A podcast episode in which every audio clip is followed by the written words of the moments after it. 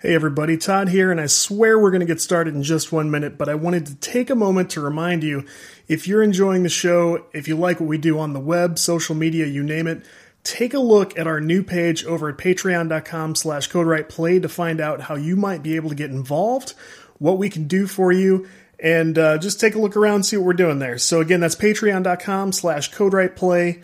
Sit back and enjoy.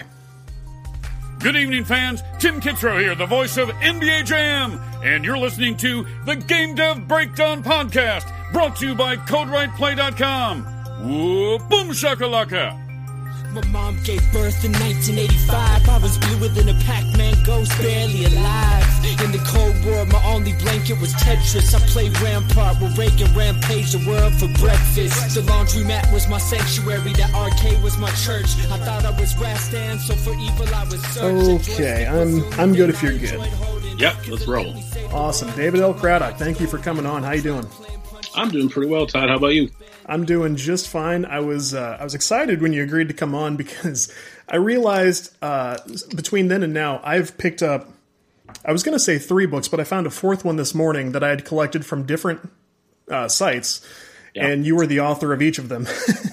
Oh yeah. so I was a bigger fan of yours than I even realized. So I- Oh, some uh, stroke my ego a little more. What uh, what are the books? I know, right? I, I started with um, Stay a While and Listen. I picked it up on Amazon. I think that was probably close to when it came out. Later on, I had Audible credits and found Dungeon Hacks, which was cool, and um, Shovel Knight, obviously during the Humble Bundle crossover event with uh, Boss Fight. And then I figured out you wrote uh, Making Fun Stories of Game Development. Is that right? Yeah, yeah, for sure. Yeah. Really liked that one as well. So I've been all over your catalog. Well, that's cool, man. I'm glad you're enjoying them. So tell me, I, I mean, you're such a prolific author. I want to hear a little bit about uh, sort of the scope of your work and how you balance, how do you tr- determine what to focus on? I mean, what does it look like for you? Um, it's uh, it's a mess, Todd. uh, really, at any given time, I'm working on two or three things. Uh, I'm a full time writer, primarily doing freelance for Shacknews. I'm the long reads editor over there, and what that means is I write what are oftentimes book length features. Um, the latest one actually just went up. It's Monday, April 15th now. On Friday, the 12th, I published uh, Icon of Sin, which was a seven chapter look at John Romero's Sigiled, his uh, unofficial Doom expansion coming out in May. Right. And before that on Shacknews, I published Beneath a Starless Sky, which was a deep, deep dive into uh, Pillars of Eternity 1 and 2 with Obsidian, and also look at the uh, Infinity Engine catalog. I talked to people from BioWare about like Baldur's Gate and 1 and 2. Yeah, and then the, the Shovel Knight books, They Won't Listen 1. So They Won't Listen 2 is coming out later this year. I'm working on another book that's secret for right now, but it'll also be out this summer.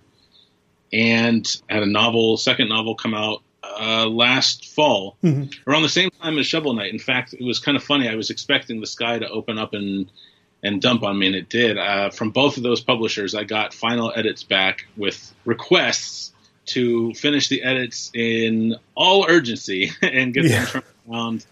Uh, and then I just sold my sixth short story. So yeah, it's it's been busy, but I like to stay busy. I'm a self-professed workaholic. It's what I enjoy doing. So you said uh, you had finished like three books last year alone Yeah, on your uh, blog. I assume you didn't finish another one after that. I don't remember. It's pro- probably at this point. Yeah. we probably crossed paths with a few of the same people from Obsidian because I got to visit a little over a year ago while I was in, in town. I made a friend or two there on Twitter and they said, Yeah, come on through. Like everybody there was so cool. They're super nice and accommodating, really, really open. Didn't try to put any PR spin on anything. Uh, yeah, the Obsidian folks are great. I love those. I love those folks over there. It's awesome. So I mean, you, you've got to be the kind of writer who who never really goes, well, hey, writer's block, that's it. You know, I'll come back later. Yeah, yeah. No, it's um when it's your full time job, it's like if you were to go to work in an office or subway or or you know, you're running a company, you can't just say, Well, I can't figure out my job today, I guess I won't do it, you know. yeah, The thing about writer's block, I'm not completely sure it exists. I think the block is usually something else that is is affecting your writing. It's not usually the writing itself. Working on multiple projects I feel tends to help because if I do get blocked up on one, I can just say, well, I'll just work on this other one that's going really well. And usually the kind of the smooth ride of the other one, if I'm enjoying it, kind of gets me excited about writing and projects overall. But so by the time I jump back to the one that was giving me trouble, I'm ready to go again, re-energized. Nice. Well, maybe that's the the key. You you talk to so many people in your line of work, just and you're not just a nonfiction author, but you do short stories, like you said, novels. But you talk to so many people for the books on game industry stuff. You, I, I'm sure you don't get to do all of those in person. How do you normally conduct business? Um, oftentimes through Skype, sometimes through Google Hangout. Occasionally, I'll get someone who prefers to answer questions over email, mm-hmm. which has its pros and cons. Like on the, on the one hand, like they're doing the writing, which is nice, yeah, and and just kind of figure out how to build a framework from from their uh, input. But I actually prefer to talk to people in person or over VoIP or, or what have you because the problem is it can be a couple of things. One, you might have someone who gives really short answers, and you know you have nothing to work with. Where if they, whereas if they were talking to you, they might feel inclined to open up a bit more, even ramble. And you probably know that like rambling can be a good thing because you can pick things out sure. uh, of the rambling to to flesh out later. But then, you know, also you can't really extrapolate new questions. So you end up having to go back and forth a few times over email, and they might get frustrated because it's taking longer than they planned. I mean, really, if you're if they even if they are the ones who request to do questions over email, um, it ends up taking up more of their time than they planned. Uh, whereas sometimes I can knock out you know a chapter's worth of information in an hour or 2 mm-hmm. Yeah, I, I, always try to talk to people in real time when I can. And and your ability to sort of um, pick out the overall story between those those accounts is just uh, I, I, think that's got to be the magic. I mean, at this point, you've run several successful Kickstarters, and I mean, you've got people coming back from book to book. I think there's something to that, and I think it's probably the ability to, to bring that narrative out of all those accounts, don't you think? Yeah, I appreciate that, and I, I 100% agree. Um, that's why I always try to get as much input as possible, because, well, first, you know, I tend to write about things that happened in the 80s, 90s, early 2000s, which are you know decades ago at this. And so usually you don't always want to, as a journalist, it's not that you don't trust your sources, but you don't want to just take them at their word that their account is the account. You definitely want to mm-hmm. cross reference. And depending on the scope of the project, I get uh, um, ample opportunity to do that. You know, for, for Stay Awhile and Listen To, I, I talked to close to 80 people. And so it's a lot of talking, a lot of transcribing, a lot of outlining, but the more you do that, the more a narrative through line does appear that you can kind of put together. And you have to be really careful putting those together because, you know, in fiction, if I'm making up the world, it's, you know, everything goes according to my rules. But when you are writing about a real person's life, you want to make sure that you don't accidentally do them a, a disservice. So, yeah, yeah. I, I, work really hard to pick out those narratives, and yeah, I, just, I think the more you talk to someone, and yeah, you know, you're right. I, I, do talk to a lot of people. The, the the easier it becomes to kind of sharpen your ear to pick out like what's what's the real story there, and, and pull out pull it out.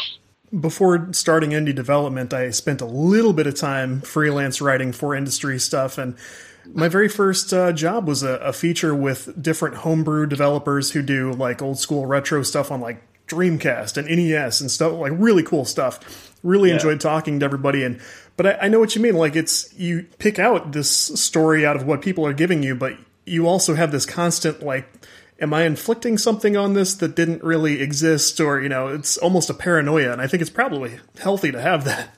Very healthy, very healthy because it keeps you honest. You know, I'm, I'm the sort of writer who I'll, I'll wake up in the middle of the night going, you know, this thing that I wrote yesterday, it just doesn't ring true right now. I better go check. And it's usually that's that's a gut instinct you want to listen to. Mm-hmm. Mm-hmm.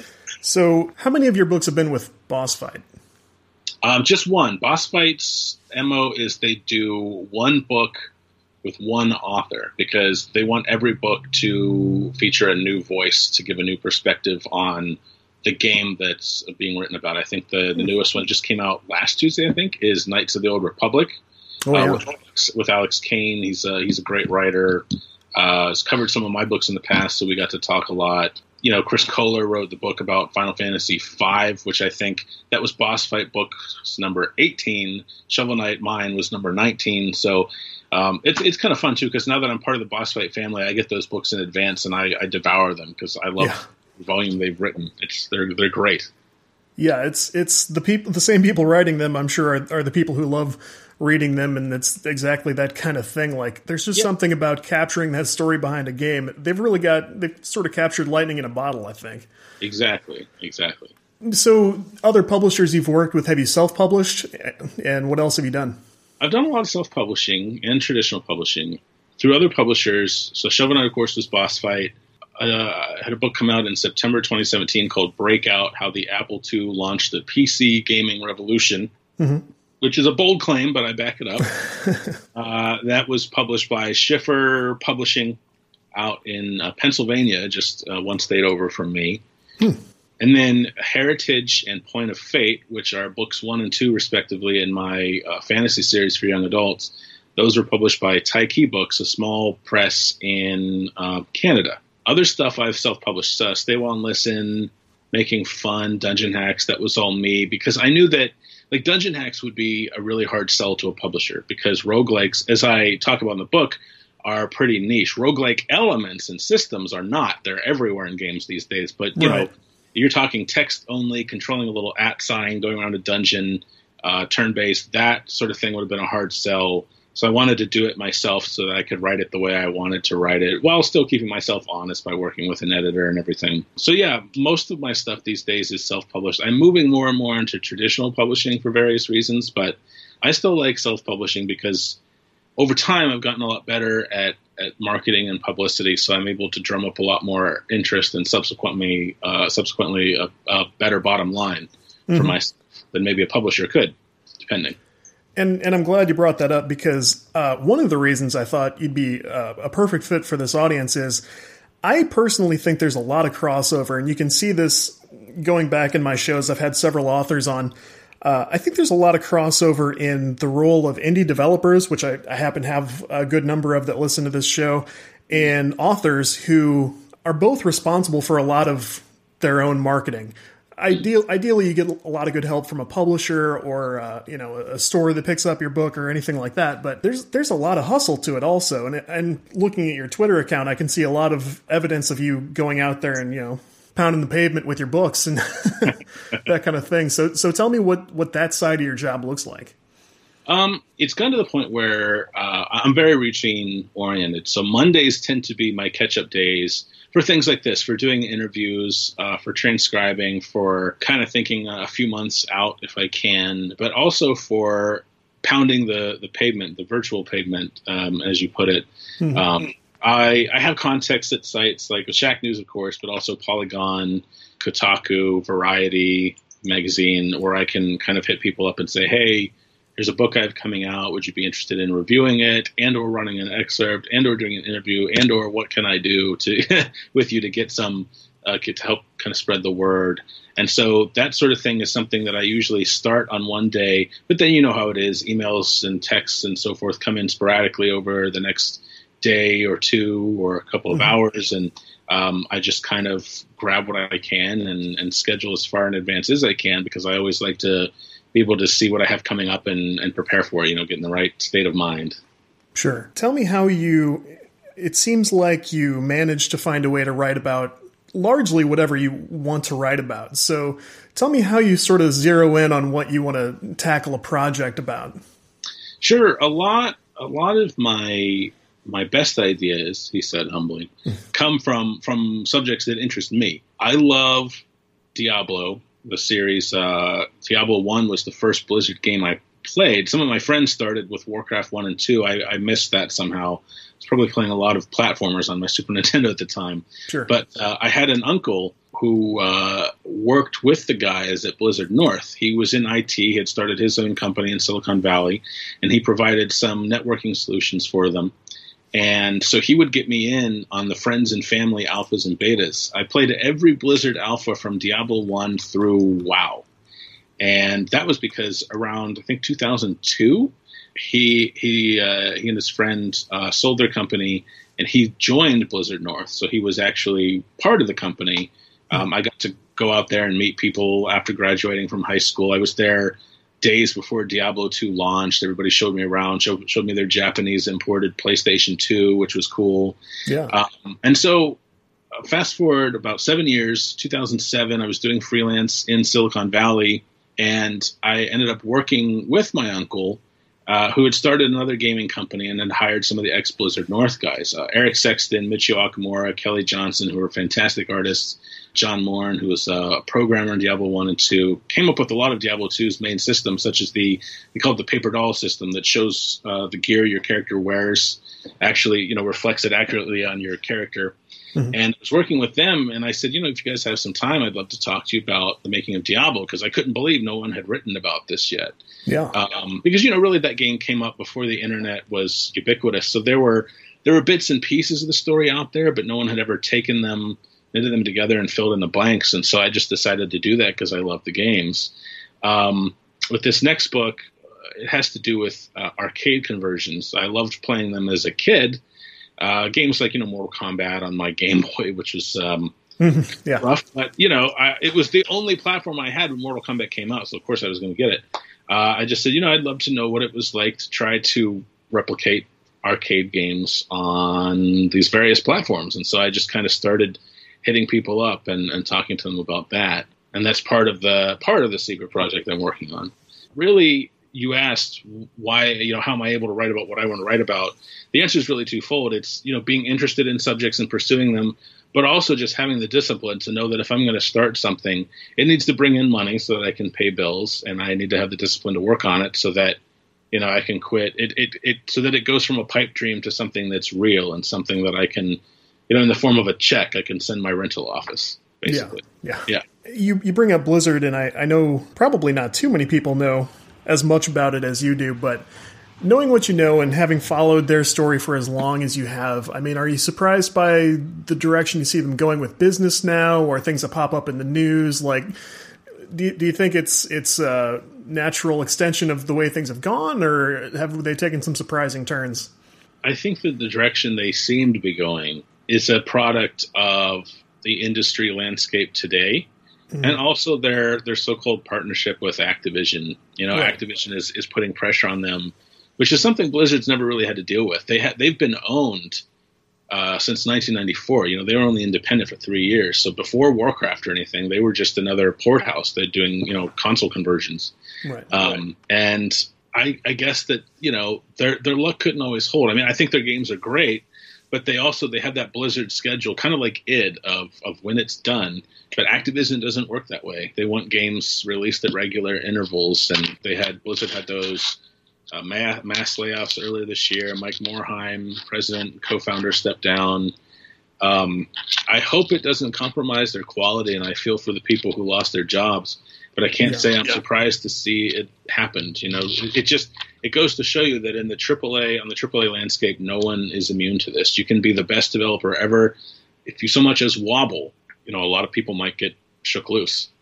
Yeah, and everybody I've talked to in the AAA space has sort of the people who had to move on from somewhere unexpectedly say, you know, it's unexpected, but at the same time, it's not. You know, you you this always hangs over you, and and then the people who have been somewhere ten years, like um, our uh, friend from Gearbox, who I just talked to, who we'll be hearing from uh, next week he, he goes, I fully intended to come in here, plug in for a year, pick some stuff up, meet some people, and find the next place I'll have to go.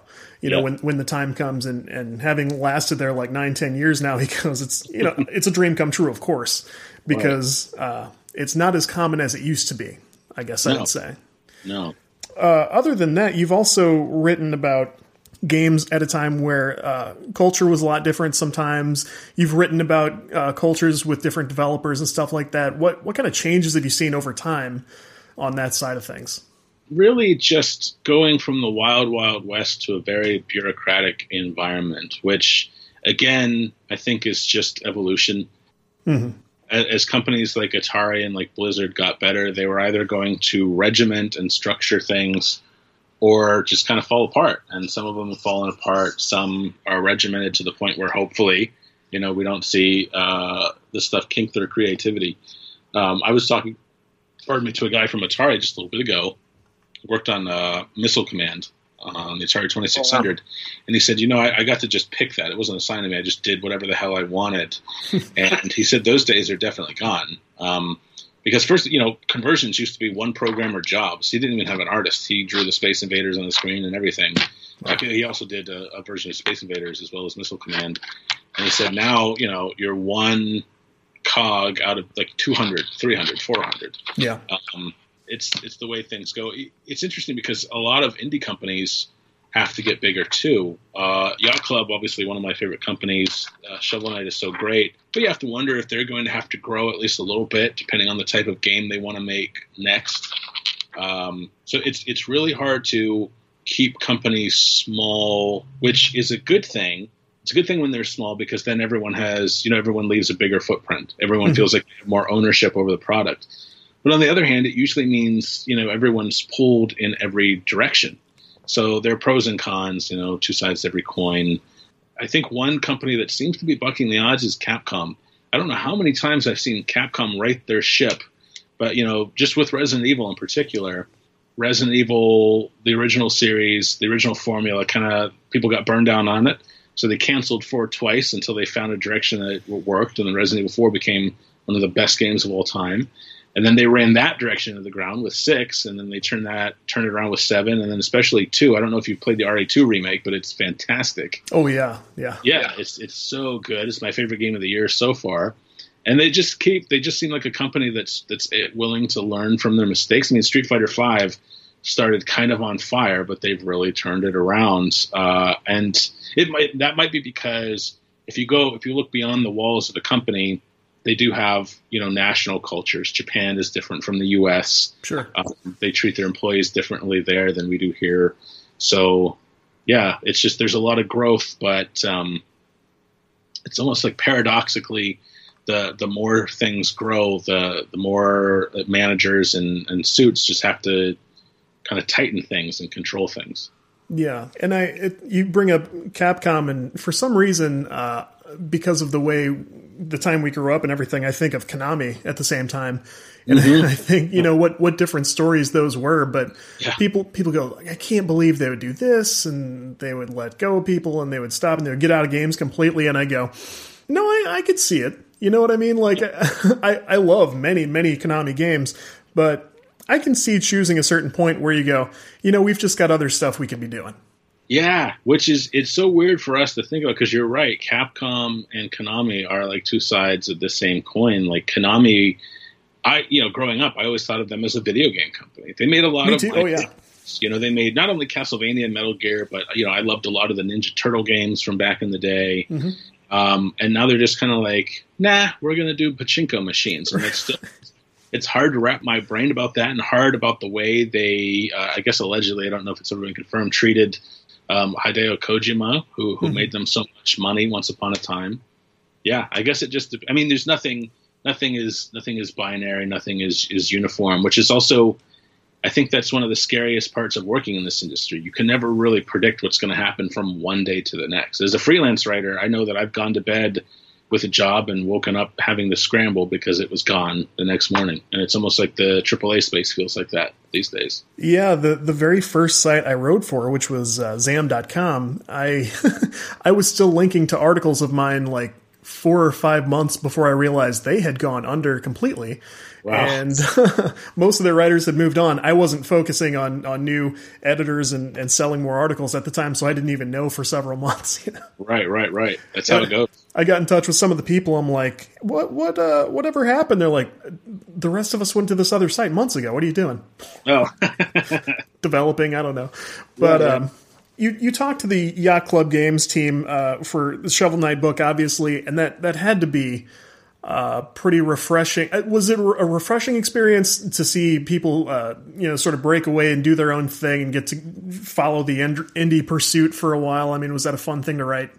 It was. It was a lot of fun to write because the Yacht Club um, co-founders have such fun personalities. I mean, they they didn't shy away from making clear that it was a, a very difficult work. Uh, you know, uh, near the end of the the book that I wrote, I talk about how you know all of them were basically broke for a couple of months before the game finally came out, mm-hmm. but they still, to a person, said, "Well, we're not going to just release it because we'd rather be broke and have to hustle harder for a couple months than put out something we're not proud of." and uh, you know, in their case, it, it worked out.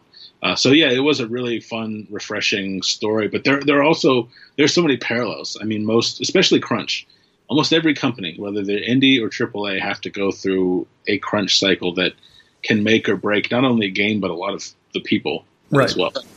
You bring up that uh, their their decision to to do that and risk going broke and everything. That reminded me of uh, from Masters of Doom when they described John Carmack uh, talking to his boss at just a commercial non-game software company and go like, "Hey, a lot of people here depend on you, and this is a reliable paycheck, and doesn't that mean anything to you?" And he goes, "I would rather sell pizzas than to stay here any longer." You know, Yeah. he just he was going to do he was going to go make games no matter what, and uh, it's it's that passion I think drives a lot of what we want to hear about in these stories.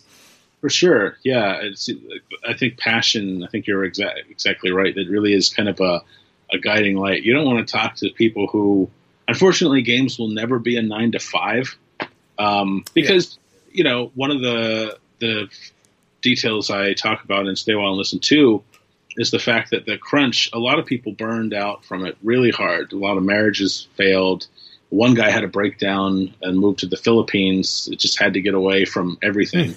Wow. And uh, but you know, everyone was also honest in saying, you know, without that crunch, we never would have put in a lot of the features that we kind of thought up in the middle of the night, like mercenaries. You know, Diablo two, you could hire mercenaries to fight with you. That was something added near the end where someone was like, "Hey, this would be cool," and someone just did it. Um, So it really does seem like this double-edged sword. I'm certainly not an advocate of crunch, but also just looking at it objectively, sometimes um, crunch leads to things that make games like Diablo 2 the sorts of games that are still on shelves today. You know, Yeah. Uh, over almost well, almost 20 years later.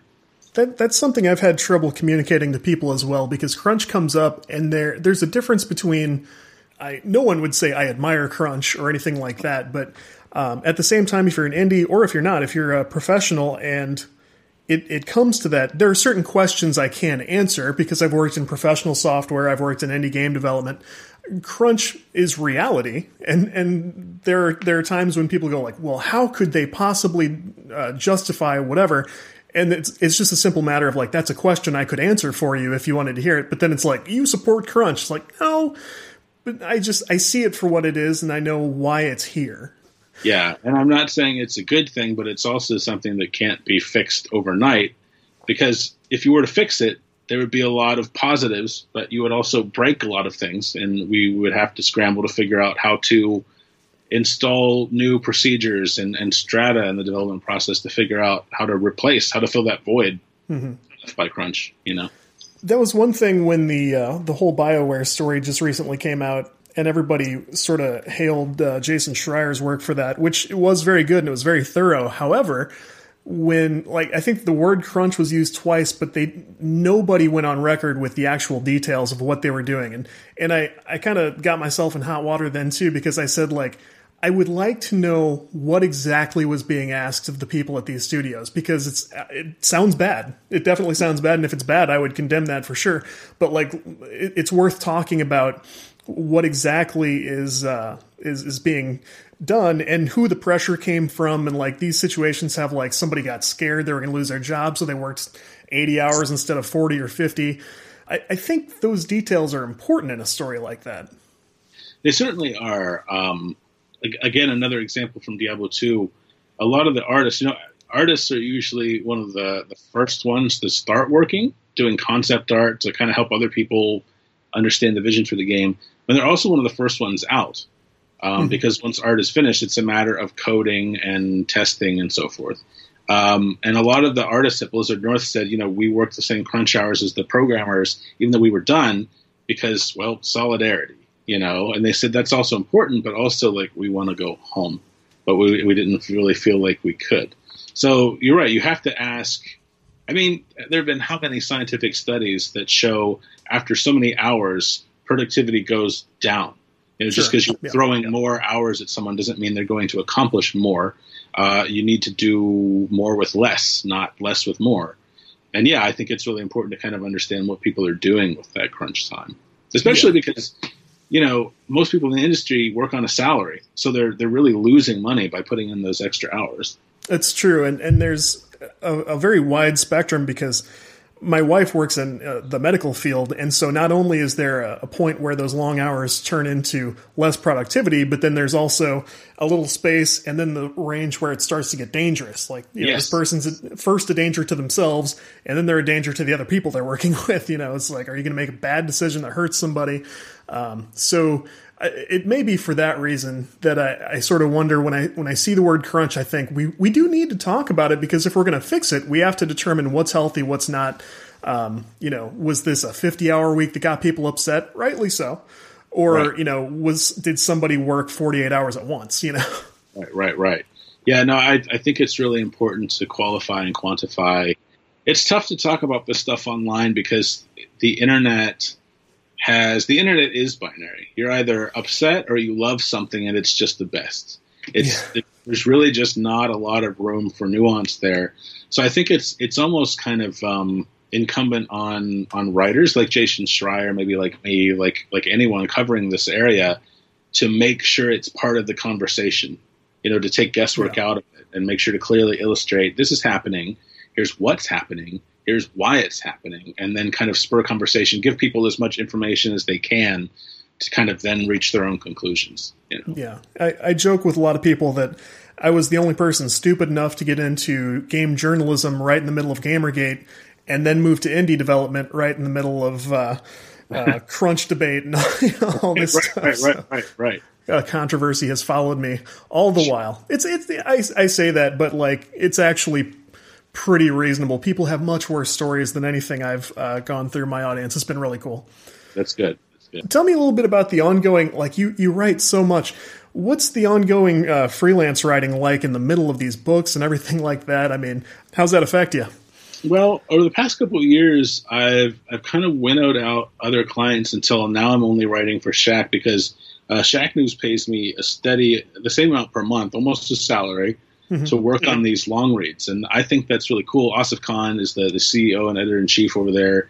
He's a great guy. We're actually neighbors. We live like eight minutes apart Oh, nice. and he he's actually I don't know of anyone else who would pay me to take months to write one big thing and put it out.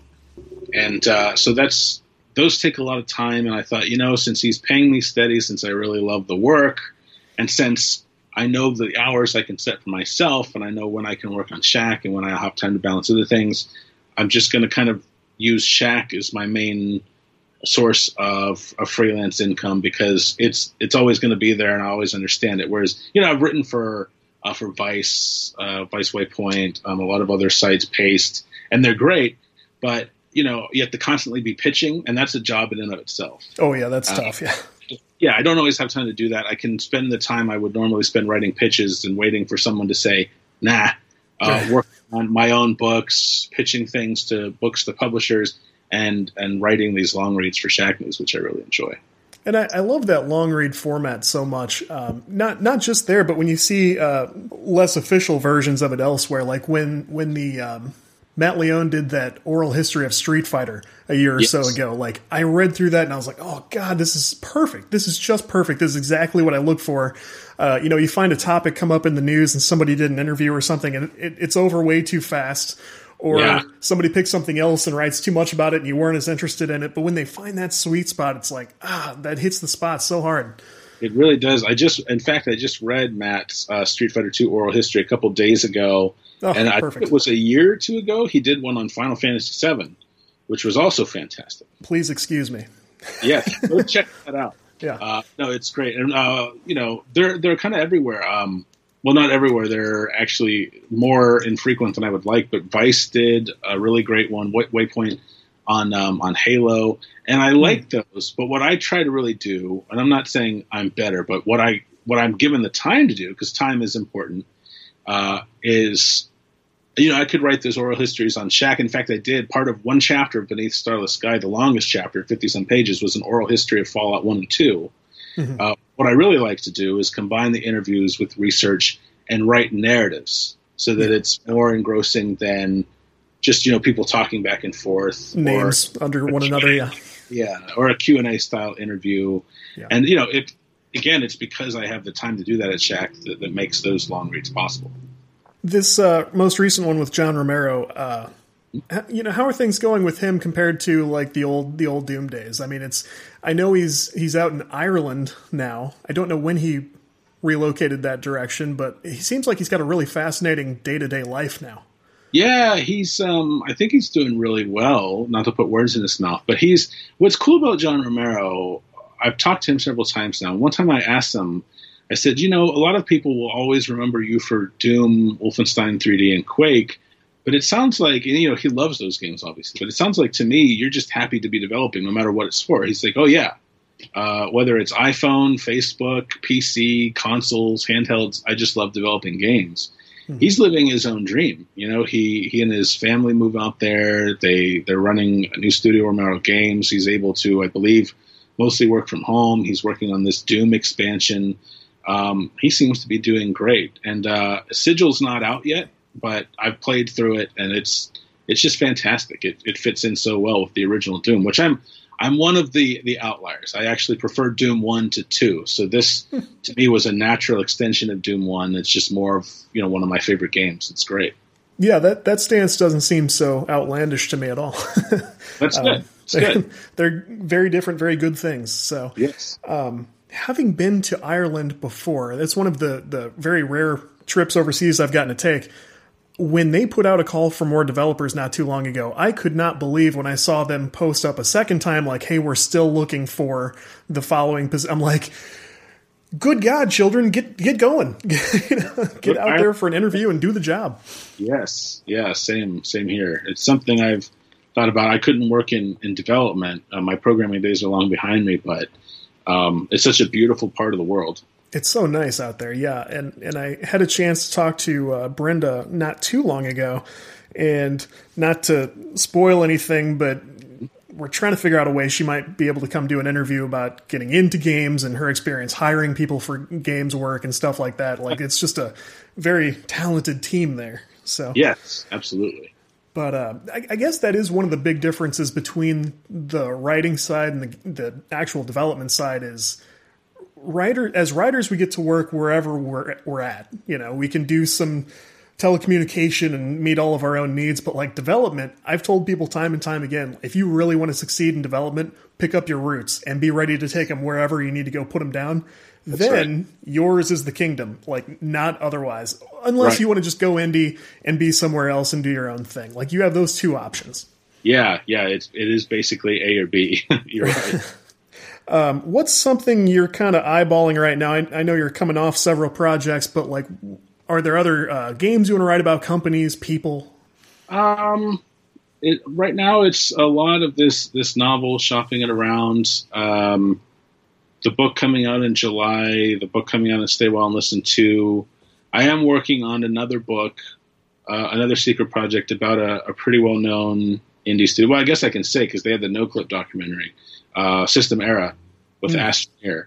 Um, and uh, that that's something in progress. I'm working on a book with someone formerly at Nintendo, which is pretty exciting. Ooh. So yeah, that's also on the horizon. I know. Um, reading through console wars and, and, hearing some of those accounts from the uh, early 90s between nintendo and sega was just it's some of the best reading you can do yeah, yeah, it's it's really good. Yeah, it's uh, it's definitely. I know. It's the funny thing. Blake Harris, Blake emailed me out of the blue a couple years ago. He's like, "Hey, I would love a copy of a hard copy of Stay Awhile and Listen. Where can I get it?" And this is before it was in print. It was uh, Kindle only. And I didn't I didn't put two and two together. I didn't realize that this was Blake Harris, author of Console Wars. I just said, "Hey, thanks for writing in. Hopefully, it'll be out eventually. Um, you know, just stay in touch." And he wrote back and he said, "Oh, I was thinking maybe we could trade books. Like I could give you one of mine." And I did. I was like, "A book from your collection, like some book off your shelf." and then I finally looked at his name, like, "Oh, you wrote oh. Like, Do you like was, cookbooks? Here you go. Yeah like oh yeah yeah. What a what a strange offer. I've never gotten that before. So that was just kind of a funny of how blake and i met. But yeah i really like console wars. It was really well written and engaging I had Blake actually on the line. Uh, we were conversing over Twitter right before uh, the history of the future. I think that's the title of the latest book, and we had kind of that same thing you and I had where like the conversation like trailed off because it's the weekend, we're getting ready for the following week and stuff like Yeah, that. And then I jumped back in and go, hey, I, I'd love to set this up. I didn't do that with Blake and I missed the release of the book and I'll, I'll kick myself forever for that. Oh, yeah, yeah, yeah. That's too bad. But he's he's pretty open. I know um, for a while it was hard to pin him down because he was on the set of Console Wars. I think I'm allowed to talk about that because the movie was announced a while ago. I don't know where it is. He's in- posted about it several times. Yeah. Yeah, yeah. So yeah, he's he can be a hard guy to pin down, but um, really great writer. Uh, online activity. Where where do you do the most now? Social media, uh, your own website. What goes on? Um, I do like to blog on my website, davidlcraddock.com. I usually I try to post at least one blog a month because it's all I really have time for. What I really like to do is after a project comes down, I like to do a post mortem, which I call book breakdown, where I try to be really transparent and talk about how the project got started, the process of writing it, uh, where what I think could have been better, what I was really proud of. Um, social media, I don't really do a lot. I don't really like social media. It's kind of to me one of those necessary evils. But usually I'm on Facebook. I'm at uh, at David L. or not Facebook, Twitter uh, at David L. Craddock.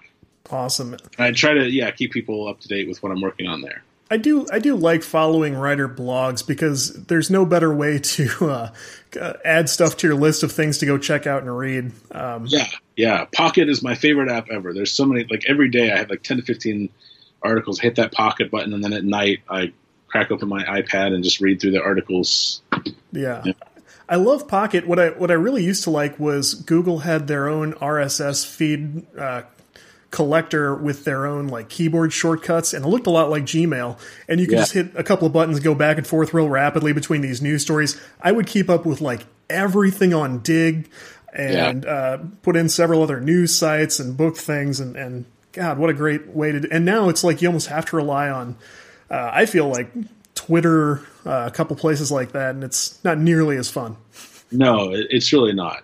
Um, yeah, I really liked. I think it was Google Reader or RSS Reader, but they they canceled.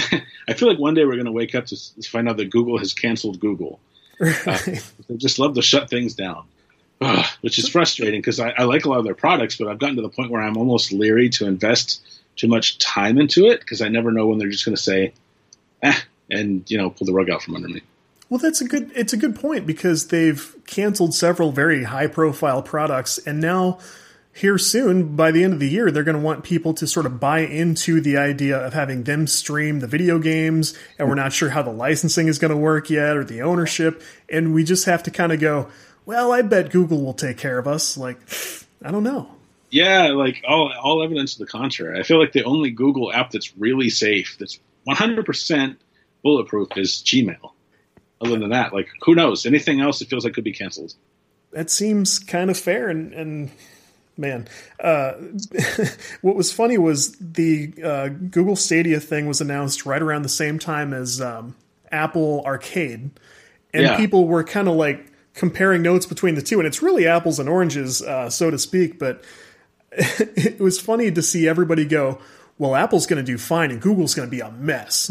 It's like uh, i think maybe they'll both be a mess on that front. I'm Yeah. not sure I think they're both going to be a mess, and a lot will come down to which company will kind of stick with it to clean it up and make it something great. yeah And at this point, I don't. It's it's so weird. I still don't. I still don't think of Apple as a games company. You know, I had It's a friend. hard, yeah. up- yeah, I had a friend growing up who he had a Mac, and I would I would ask him like, "You play games, right? What are you playing over there? Solitaire? Like, are you bored with that yet? We're over here playing Doom and StarCraft, and and you know, I'm talking on a MacBook right now. They're great Yeah. for productivity, but when it for it comes to games, consoles, and I have a PC also here, you know, because you can play everything guaranteed. And you know, Mac has a lot more compatibility these days, but I don't know. Games have never really seemed like something that Apple really cared about until now, I guess. So we'll see. Yeah, and anybody who's released a, a mobile game in the iOS store that that didn't take the world by storm will tell you the exact same thing. It's like they don't know I exist and they don't care.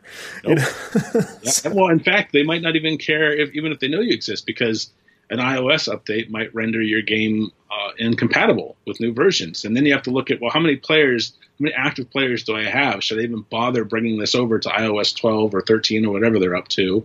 And you have the one or two hangers on, like, well, I really like this game, but then they have to choose between updating, which you want to for security, if nothing else, or sticking with the old version to play this one game that they still really like.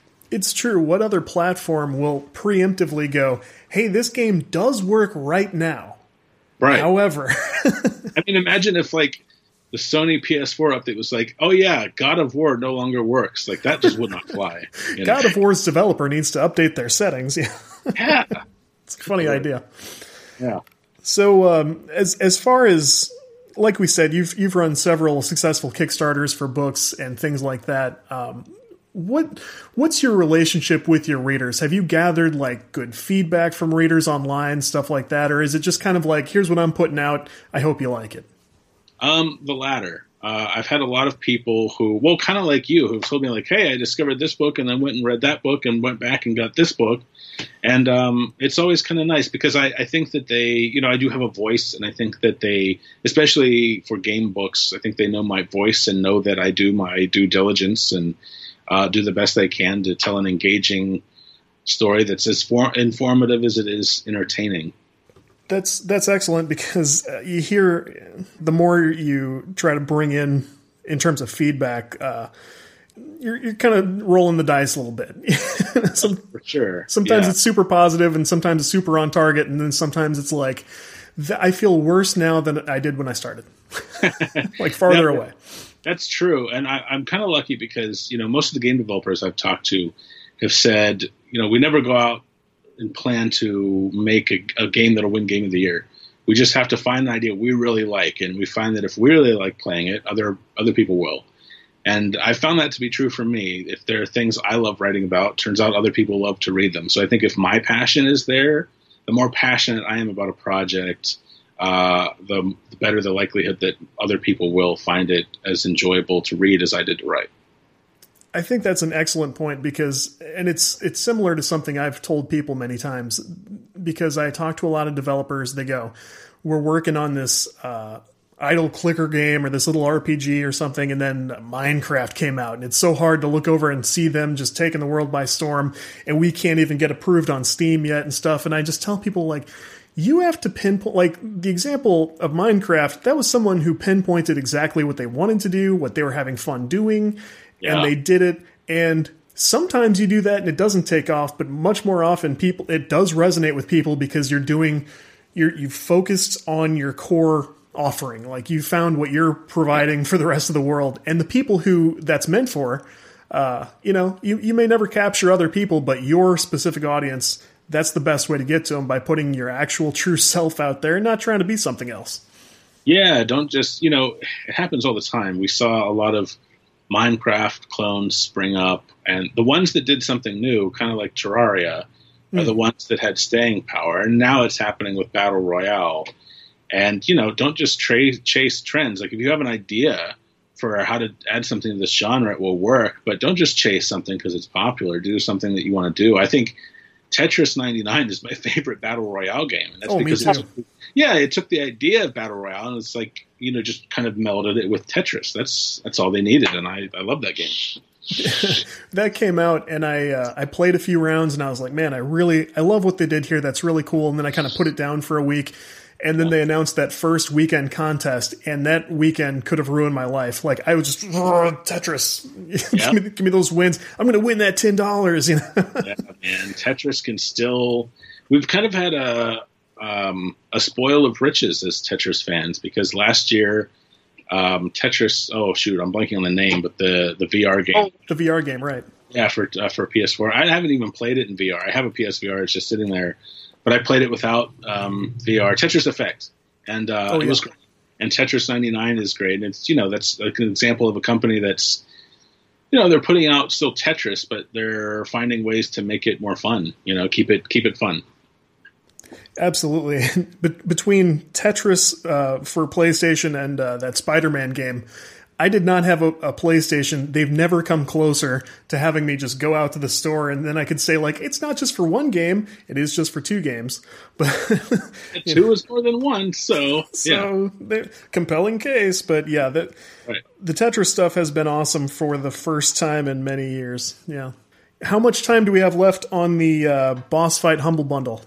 Uh, that's If- you know what. Sup- It- I think- suppose I got the show out today. yeah, suppose you got the show today, uh, April fifteenth. I think only a couple more days yeah. to get that. Uh, it's doing really well. I mean, it's it's 19 uh, digital books for 15 bucks.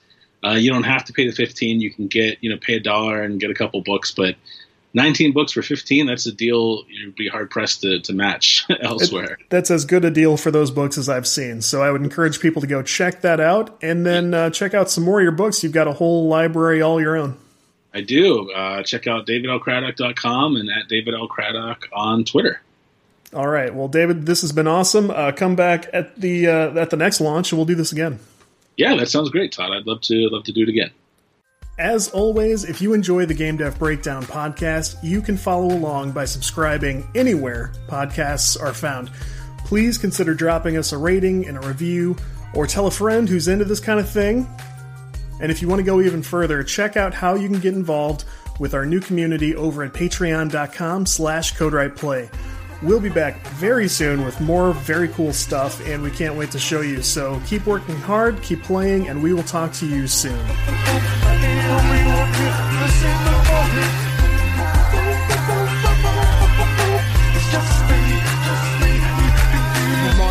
Ken were throwing the sign peace. America was playing real like Zaxxon in the Middle East. But no matter how much my neighbors said the world would end, I was determined to play Missile Command till the end. I wasn't your normal child who played with yak and clans. Cause I liked how that trackball felt like the world in my hands. Each star was a space invader, was.